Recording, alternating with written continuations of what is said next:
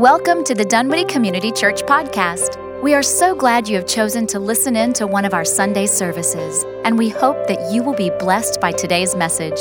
For more information about Dunwoody Community Church, please visit us at dunwoodychurch.org.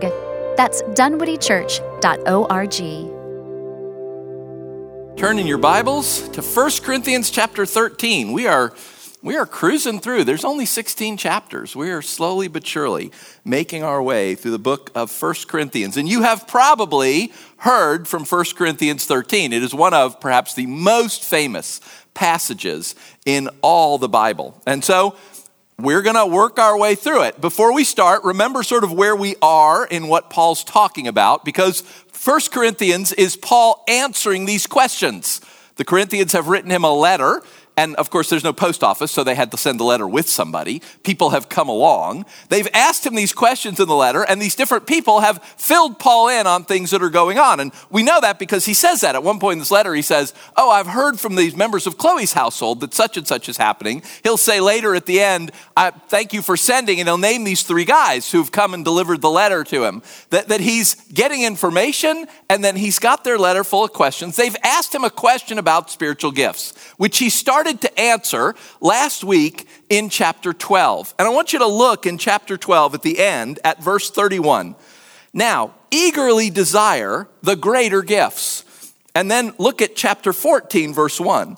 Follow the way of love and eagerly desire the gifts of the Spirit. So, Paul in chapter 13 is actually taking a bit of a detour.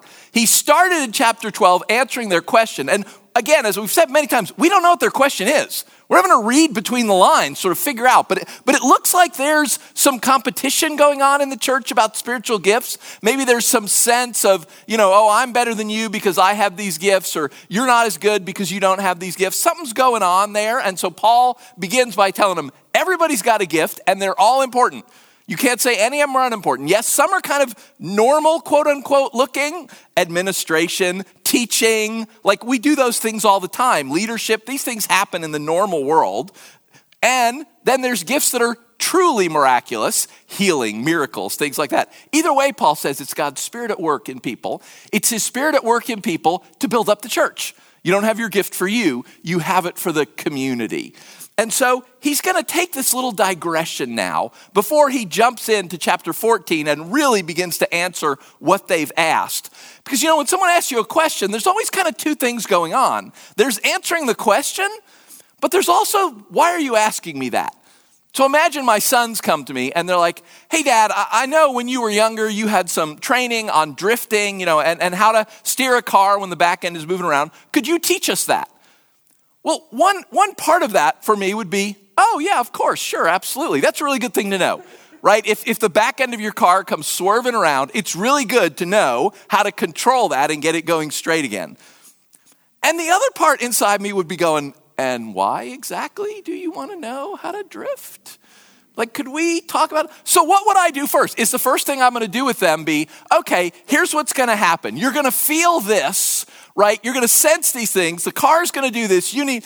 No, the first thing I'm going to do is be like, don't ever do this.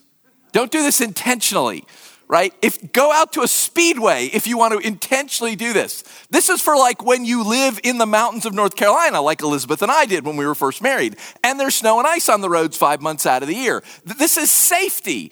You don't go do these things. This is how to get out of these things when they happen. There's going to be the section of, okay, look, you need to know this first. And then there's going to be the, okay, here's the answer to your question. That's what Paul's doing. Chapter 13 is the, okay, look, we need to set some boundaries here, guys. And then chapter 14 is okay, let's talk about your question. So read along with me if you will. I'm actually going to start in 1231. We'll pick up from what we just read and read through chapter 13. Now, eagerly desire the greater gifts, and yet I will show you the most excellent way. If I speak in the tongues of men or of angels, but do not have love, I am only a resounding gong or a clanging cymbal. If I have the gift of prophecy and can fathom all mysteries and all knowledge, if I have faith that can move mountains, but do not have love, I am nothing. If I give all I possess to the poor and give over my body to hardship that I may boast, but do not have love, I gain nothing. Love is patient, love is kind. It does not envy, it does not boast, it is not proud. It does not dishonor others. It is not self seeking. It is not eagerly angered. It keeps no record of wrongs. Love does not delight in evil, but rejoices with the truth.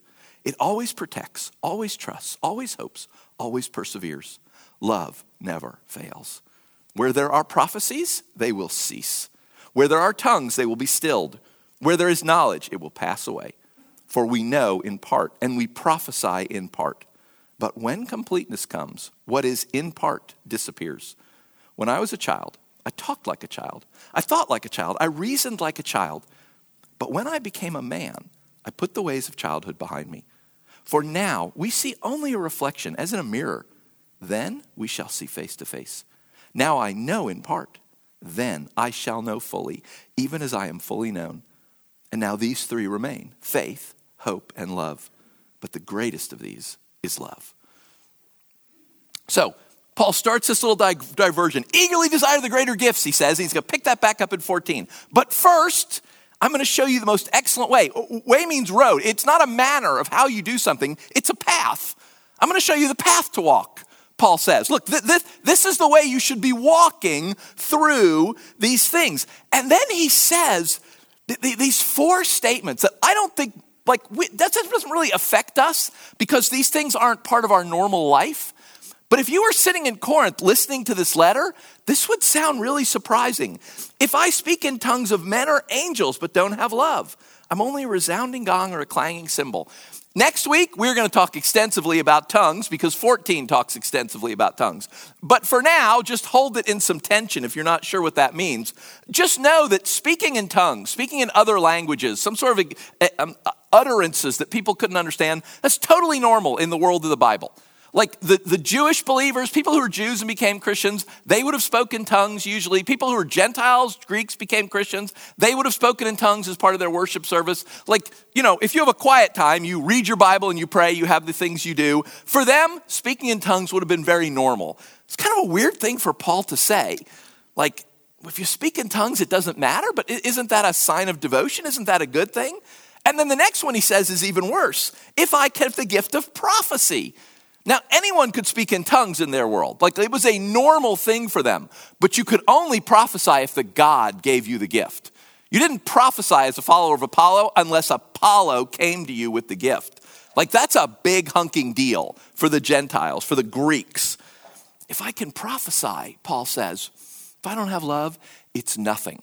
Like anybody who was a, a, a Greek believer who heard that, their ears would have poked up and they'd been like, what? That, that's nothing? That's like, that's the God. That's the God speaking to you. Like, that's not nothing.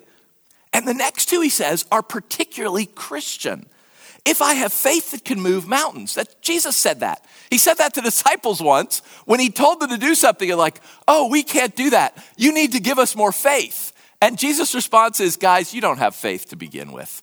If you had faith, you had any faith, you had the teeny tiniest amount of faith, you could say to that mountain, go, and it would throw itself into the sea. And what he means back in that situation, he means you don't need faith to do this, guys. You need to obey and do it. But that is the gold standard of faith for the history of Christianity to speak to a mountain and have it throw itself into the sea. To our knowledge, it has never happened. Like, it doesn't mean it hasn't, that we don't know everything that's ever happened in the last 2,000 years. But at least in recorded church history, no one has ever spoken to a mountain, had it get up, displace itself, and drop in the sea. There's no place we know of where there used to be a mountain and then it moved because a Christian spoke to it. Paul says, if I could do that, something has never been done before, like what Jesus said faith meant. Paul says, I'd be nothing without love. Really? If you had the gold standard of faith, you'd be nothing. If I give all I possess to the poor, give my body over to hardship, and I do not have love, I gain nothing. It's Jesus who says you gain from those things. Like that's why we would do them as Christians. Jesus said to the rich young ruler, Sell all you have, give your possessions to the poor, and you will have treasure in heaven. Like you get good stuff. You get gain if you do this. Jesus told his followers all the time they persecuted me, they're going to kill me, they're going to persecute you, they're going to kill some of you. But you remember what he says in the Sermon on the Mount? When they persecute you, when they harm you, when they chase you, when they abuse you, you are blessed, for great is your reward in heaven. And Paul comes along. You're sitting in church listening to this letter being read to you. And Paul comes along and says, If I give all I possess to the poor, just like Jesus said, if I give my body over to hardship, just like Jesus said, and I don't have love, I'm not getting anything from that. Like for us, this is, this is a common chapter. It gets read lots of different places. Boy, for them, when he says that, I think everybody's ears are going up, and probably everyone is starting to formulate, you know, that little internal lawyer you have in you when you hear things you don't like. Everybody's formulating that. What? No, I remember they read us this story about Jesus, and what are you talking about? And Paul just keeps on going, and he explains what he means by love. Because the word he's using for love here is an unusual word. And you've heard me say this before, and if you've hung out in churches, I'm sure you've heard this before. We have this word love that's huge. It means tons of different things. I love my car and I love my wife. But if I come to my wife and say, honey, I love you just like that silver 206 Honda Accord, that's not gonna go well, right? Those two loves better be different. They don't have an encompassing word for love in Paul's language like we do. They have specific words for love. They have a very common word that means affection and, and friendship, and you like each other. They have a very common word that means romance. They have a very common word that means mercy and pity, and you feel sorry for someone. Paul doesn't use any of those words. He uses the word, again, if you've hung out in a church, you've heard it before, he uses the word agape. Now, in our world, in Christianity 2,000 years later, oh, agape is two thumbs up. I mean, there's agape hospital and agape healthcare and agape hospice, and like, we are into agape. In his world, it was a little used word, and in the Greek language that he's writing in up until now, it's basically applied to dogs. Agape is the love that a dog has for its master, that unselfish devotion of a dog that, you know, you could kick it, you can abuse it, you can do whatever you want. It's gonna come back to you because it loves you so much. And the Christians pick up this word that, I mean, it's not, it, it, it's not a great word. You wouldn't want someone to say that to you back in this world, right? Oh, you're full of agape. You're just like a dog. The Christians pick that up and they run with it. They're like, no, that's, that's exactly how God treats us. God has agape for us. He's devoted us. We treat him like dirt.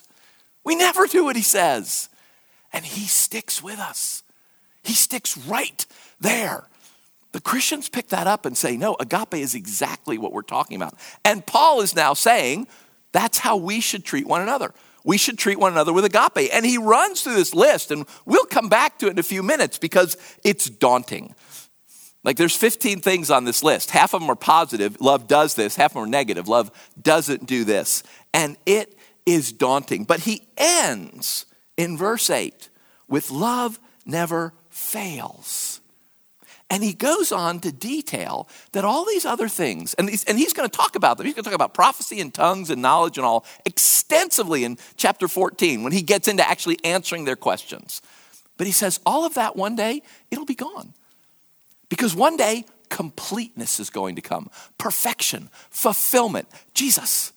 One day, Jesus is going to come and everything is going to be set right. And Paul says, we're not going to need prophets then we don't need someone to tell us what Jesus says. He's right there. He's just going to say it. We don't need teachers. I fully expect to be out of a job in eternity because you don't need pastors. You don't need people to teach you. You don't need people to encourage you. No, really, God is real. He's at work. There he is, right? The big shiny guy. You're not going to need people like me. Tongues, prophecy, knowledge, all these things. Paul says eventually all that goes away because someday everything will come to fulfillment. And he uses this, I just think this is a wonderful example. He uses the example of childhood. Because obviously, everyone listening to him was a child or had been a child. Everyone listening to me, you either are a child or you've been a child. It is a universal human experience. And we all remember that there are things we thought or didn't understand when we were kids that we get to be adults. And it's like, oh. So I'm not going to embarrass myself fully by telling you how old I was when I figured this out, but it was well into elementary school when I realized why it was that I was born on July 5th, my sister is born on July 11th, and she is two years younger than me, or so my parents claim. Because 11 minus 5 is 6. She's six days younger than me. She cannot, you can't fit two years into six days. It's math. I was well into elementary school before it was kind of like, oh, birthdays. I was one, and then I was two, and then the six days passed, right? It made no sense to my childish mind. My, my, my, childish reasoning and understanding could not possibly go from January 11th to January 5th and come up with two years. But at some point, oh, Paul says one day that's what it's going to be like. If you are a follower of Christ, all those things that you're like, how? The Trinity. God is one, God is three. How? How is that possible? I don't know. I can just tell you that Scripture constantly affirms that God the Father is God, that Jesus the Son is God, and that the Holy Spirit is God. That they are all God. Okay, so they're three different gods? Oh no, they're all the same God. Sovereignty, free will. How is that possible? It just doesn't work in Western logic. But the Scriptures affirm continually that God is absolutely sovereign over everything and we are absolutely free in all of our choices. How? I don't know. But the reason I don't know is because I'm a child. I don't know how to think about those things properly. Ask me after Jesus comes back. I will explain it to you. I will have it. I, I will think like an adult. Of course, you will too, so you won't need me to explain it to you. We're all going to grow up when Jesus comes back. And all those things that we're like, what? How? I don't get that.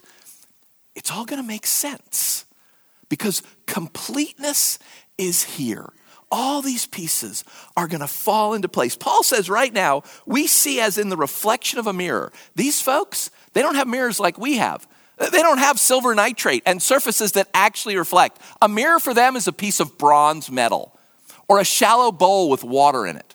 So I want you to imagine that every morning you get up and whatever it is you do, comb your hair, put on makeup, put in contacts, you use a spoon as your mirror, right? That's what they did. That's what a mirror was like for them. Paul says the Christian life is like trying to put a contact in using a spoon to see it. Like lots of it doesn't work. It's like trying to comb your hair using a spoon to see what it looks like. You don't get it right. It's so distorted. But, Paul says, one day we're not going to be using that spoon anymore. We're not going to use that piece of brass that, that, that, bowl of water to try, you know, hold the bowl just right with the light so that you actually get some reflection. Some, some, you could see some little bit of yourself in the water. Paul says one day it's going to be like you and me talking, looking at each other right now. Jesus will be as clear to us as we are to each other. He will speak. You will hear him as clearly as you hear me. That day is coming, Paul says, we will fully know all those things we wondered about, all those things that didn't make sense. When Jesus returns, all that gets set free. But now, he says, today, while we still try and look at the spoon, while we still have this crazy reflection, while we still don't know, and we're really kids when it comes to thinking, three things remain faith, hope, and love because those are things that will go into Jesus' kingdom. Prophecies won't, they'll be done. You don't, you don't need prophets in Jesus' kingdom. Teaching will be over. Now, you, don't need somebody to come and give you knowledge. Jesus is right there. The, the, all these different gifts that God has given to build up the church, we won't need them in eternity. We will all together be the church of Jesus Christ. He'll be right there. But faith, hope, and love, Paul says, those go into eternity. They never cease. Our faith, whatever, how small it is right now, it will one day be certainty. And all that little faith we have, it just goes right into Jesus' kingdom. All the hope we have, and, and hope in their world is expectation. It doesn't mean wish, it means you expect it. You know, I expect lots of things. I expect God to answer prayers. I expect God to bring good out of all things. I expect Him to pull all things together. But the truth is, you look around the world, He doesn't do everything I ask Him in prayer. It sure doesn't look like He's pulling everything together. There's a lot of things that happen that I don't see the good that come out of Him yet. That little bit of hope that we have, it goes into eternity and it becomes certainty. Like, there's no more question. There's no more, I expect it, but all that will become certainty. And love. All these things that he writes about love is, love is, love is not, love is not. All that will go into eternity. All that will go with you. All that will matter. It will count. Now, I find that so encouraging because I don't know about you, but a lot of times you do good and nothing comes of it. I spent a year meeting with a guy from our church who wanted to divorce his wife. Like, like they, they, they had drifted apart, and there was plenty of blame on both sides to go around. But he was going to leave his wife. And we met regularly for a year with him saying, I'm going to leave her, and me saying, No, you're not. You know what the scriptures say. You don't have justification to leave your wife, you don't have biblical grounds. What you have is a command to love her. And every time he'd say, Ah, oh, you're. I mean, we're looking at it. It's in the Bible. This is not a disputable matter. It's not one of those things you be like, oh, well, over here it says hate your wife, and over here it says love your wife. No, love your wife. Husbands, love your wives. That is throughout the scriptures. He's like, yep, you're right. I'm going to do it. And then we get together again a couple weeks later, and he'd be like, oh, this happened. She, I, I'm out. I'm done. I'd say, no, no, you're not. You know you're not. You know the Lord would not look on that pleasingly. You, you know he's not okay with that. yeah, you're right. You're right. I know. And then a year later, he divorced his wife. What do I do with that year? What do I do with those hours and hours and hours that I spent with him, reminding him of the scriptures, encouraging him, standing with him? It didn't work.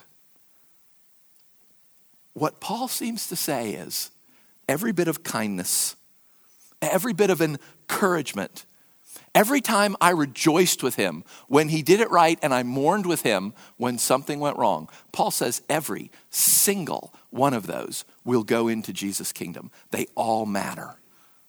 Now, I don't know how. I don't know how God's going to wrap all of that up. But everything I teach you here, that will all go away. It will all get wrapped up and, and, and be done with. You won't need it anymore. But every bit of kindness that we show one another, that continues in Jesus' kingdom. Every time you could be jealous, but you're like, you know what? No, I'm just going to be glad that happened to them. Sure, I wish it happened to me, but I'm going to rejoice with them that it's good for them. That goes on into Jesus' kingdom. Nobody knows about it but you and God. It doesn't change or affect anybody else. But Paul says it matters. It remains. It will never fail. Everything you do out of love, all this list Paul gives us, Paul says that matters. It will never end. It will never be done. It goes on into eternity. I think this is sort of when Jesus says, store up treasures for yourself in heaven. How do you do that? Love. Because having the gift of tongues and not love, you're not going to have anything in treasure. And having the gift of prophecy and not the gift of love, you're not going to have any treasure in heaven. Having faith, giving everything you possess away, you're, you're being persecuted, your, your body beaten for Christ. If you don't have love, Paul says, you're not going to get anything from that. Because those things aren't what continue. What continues is love. So I'm going to go back through this list that Paul gives us. And we're going to dive into it. We're going to talk a little more specifically about what these words mean. Paul says, starting in verse 4, love is patient. Literally, it's long suffering. I've told you the, the language Paul's writing in, it loves to stick words together to make more words. And it's the word for long or far and the word for suffering. Love suffers a long way, it suffers a long time. Paul says. Love is kind. This is great. The word kind here, this is the only time it ever appears in Scripture. It's actually the only time it ever appears anywhere in the world. Paul made it up. He took an adjective that means to be useful and he used it as a verb.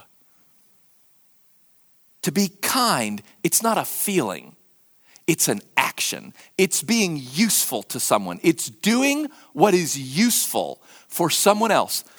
Every time you do that, every time you are useful to someone, Paul says that will last forever. That will go on into Jesus' kingdom and it will continue. None of that gets lost. None of that is in vain. Paul says, Love does not envy. Literally, it's not jealous.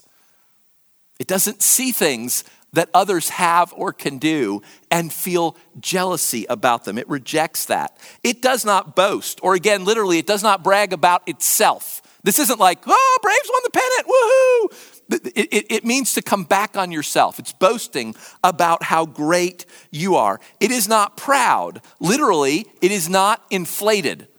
It is not puffed up. Love is not full of itself, Paul says.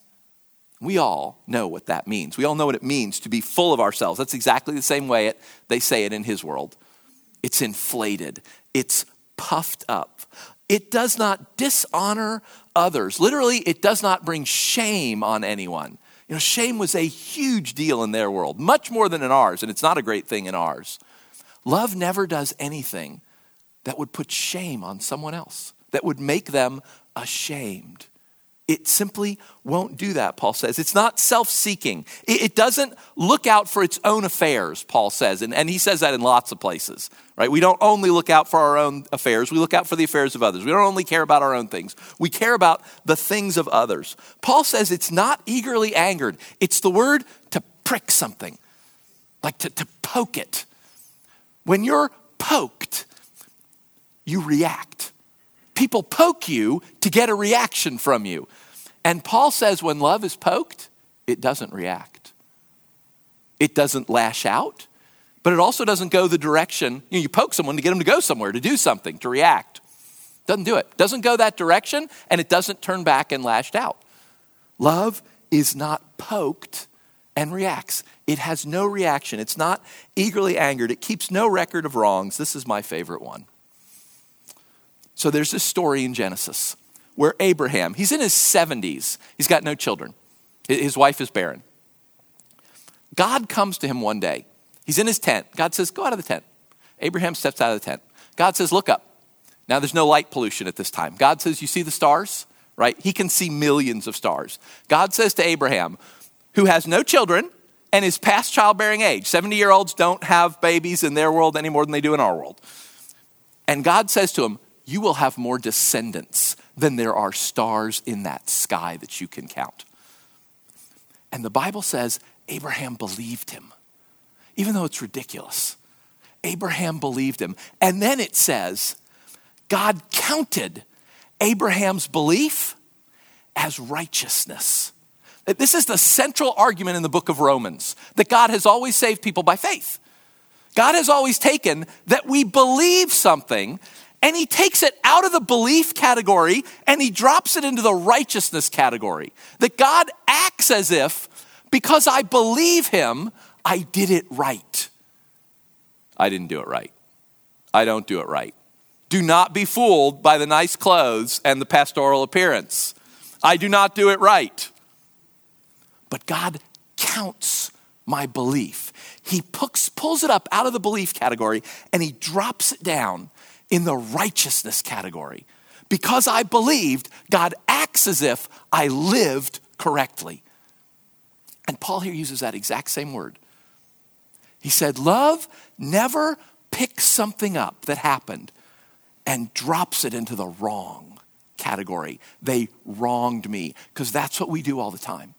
Someone hurts us, and we pick it up out of the I've been hurt, which is the truth, and we drop it into the they harmed me, they wronged me.